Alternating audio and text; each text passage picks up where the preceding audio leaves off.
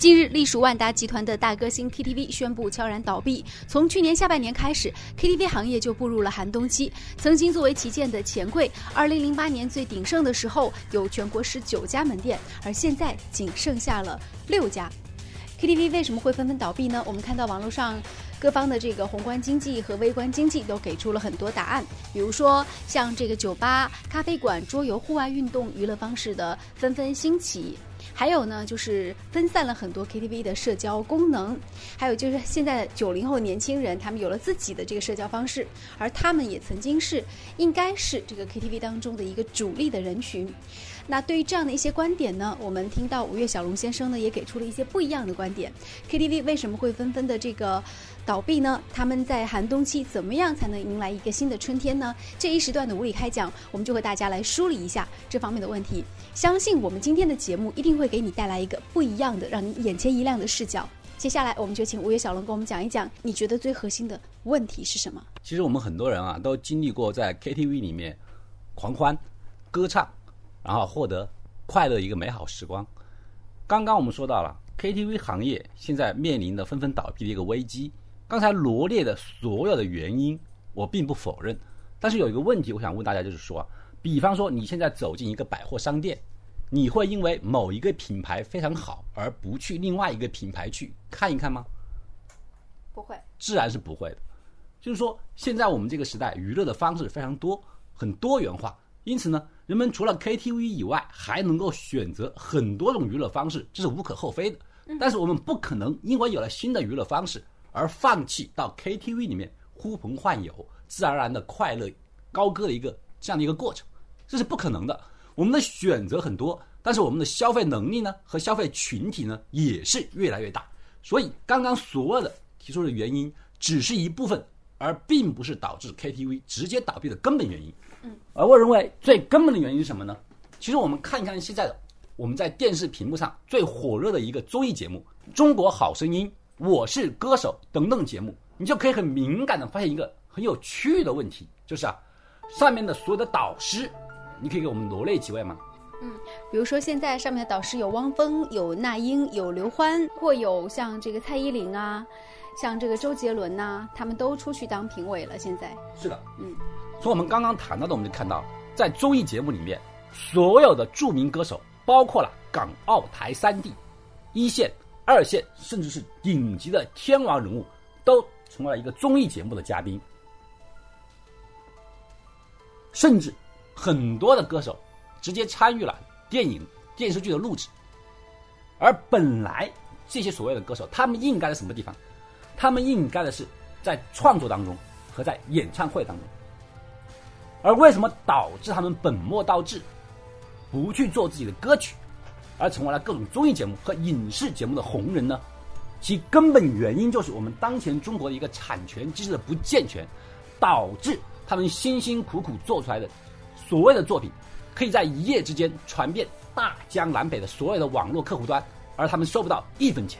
嗯，现在做唱片业的基本上就已经是死掉了。很多人就说，现在做唱片其实就是一个噱头。那关键就是你靠你唱的这些歌，然后去不同的地方去进行演出，然后收这个高额的演出费。那实际上你的名声只是就是为你增加这个你曝光率的一种方式。那你曝光了，你才有可能从这个曝光过程当中拿到钱。我觉得歌手他本身赚钱的谋生的渠道也有了变化。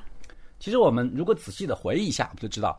中国最大牌的歌手，也就是孙楠，已经在前几年的时候正式宣布他不再唱歌了。嗯。而另外，我们现在来讲，以综艺节目而红火起来的所谓的中国最著名的演唱家汪峰，他最新的专辑是采用什么样？他是采用微博直接发放的形式。他的歌曲也是经历了自己呕心沥血的创作，但是他直接以微博的形式将 MP3 提供给大家下载。这是为什么？而且是高保真版本的 MP3。这是为什么？难道他不知道自己这样的做法使得自己所有的努力实际上打了水漂吗？现在的网络歌手，他们被整个网络的一种传播的方式彻底的被打败了，但是他们在无可奈何的情况下选择了妥协。他们借助网络让自己的作品广为流传的同时，为自己打出一个名气，而这个名气呢？变成各种客串和演唱会抬高身价的一种手段。嗯，那你说到的这种现象和这个 KTV 的倒闭之间有什么直接的联系呢？这方面给我们点透一下。我们这样说就是这样，就是这个问题。无论是怎样大牌的歌手，无论他怎样抬高自己的名气、抬高自己的身价，到了最后，他们所有的利润还要落入到演唱会的时候。我们拿汪峰，汪峰很得意的说，他是所有的中国歌手里面第一个在所谓的鸟巢开演唱会的人，是我不可否认。可是我即便不去他的演唱会，我也能够把他演唱会里面演唱的歌曲，可以倒背如流起来。嗯，他没有任何新的作品在这几年里面产生，正是由于目前这个产权机制，导致所有的歌手丧失了一种创造力。嗯，他们觉得自己的努力得不到尊重，也隐藏了一个雪崩效应。这个雪崩效应就是说，能够让我们愿意为之高歌、耳熟能详的熟悉的歌曲越来越少。嗯，其实很多这个六零后、七零后、八零后都会有相同的一个记忆啊，就是在我们童年成长的这个过程当中呢，是伴着音乐来长大的。很多这个港台的歌手，包括四大天王。中国的像陈明啊等等这样一些歌手的出来，其实都是让我们有了很多好听的歌曲可以去选择的。我觉得六零后、七零后、八零后，他是有很多记忆当中的歌曲可以去唱的。这个我知道你要说的这个意思，就是说我们更可以在这个 KTV 当中去欢聚、去表达、去唱那些我们耳熟能详的歌曲。但九零后似乎是不一样的，对吗？我们说歌曲，它最重要的有两个两个点，第一就是说。我们可以享受一个美妙的旋律，这个旋律可以我们带来声音上的一个愉悦。而另外一种方式就是歌曲给我们带来那个意境。任何好的歌手、好的歌曲，它无论是抒情也好、爱情也好、亲情也好，我们通过歌唱的同时，实际上我们可以表达自己的这种心态。我们借助歌声去诉说我们平常不敢讲的话、不能够说的话等等。所以说，歌曲有很多很多一种含义。可是，当所有的歌手不再创作了，你走进 KTV。选来选去，在你面前能够唱的歌仍然还是那几首的时候，你不会有一丝很厌倦的感觉吗？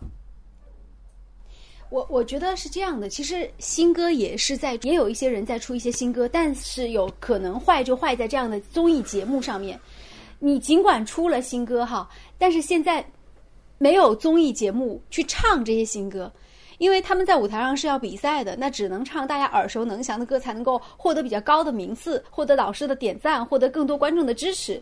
其实这个也是助长了，就是没有很多推陈出新的这种新歌的这种出现，然后导致了很多九零后，他们要么就喜欢很小众的这种东西，要不然他就不知道该唱什么了。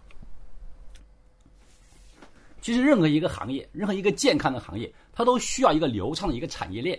从最开始的歌手的创作，填词人的填词，然后最后整个磁带唱片公司流转以后，最后这些歌曲呢受到我们每个人的追捧，进入 KTV 以后，我们追捧人去 KTV 进行消费。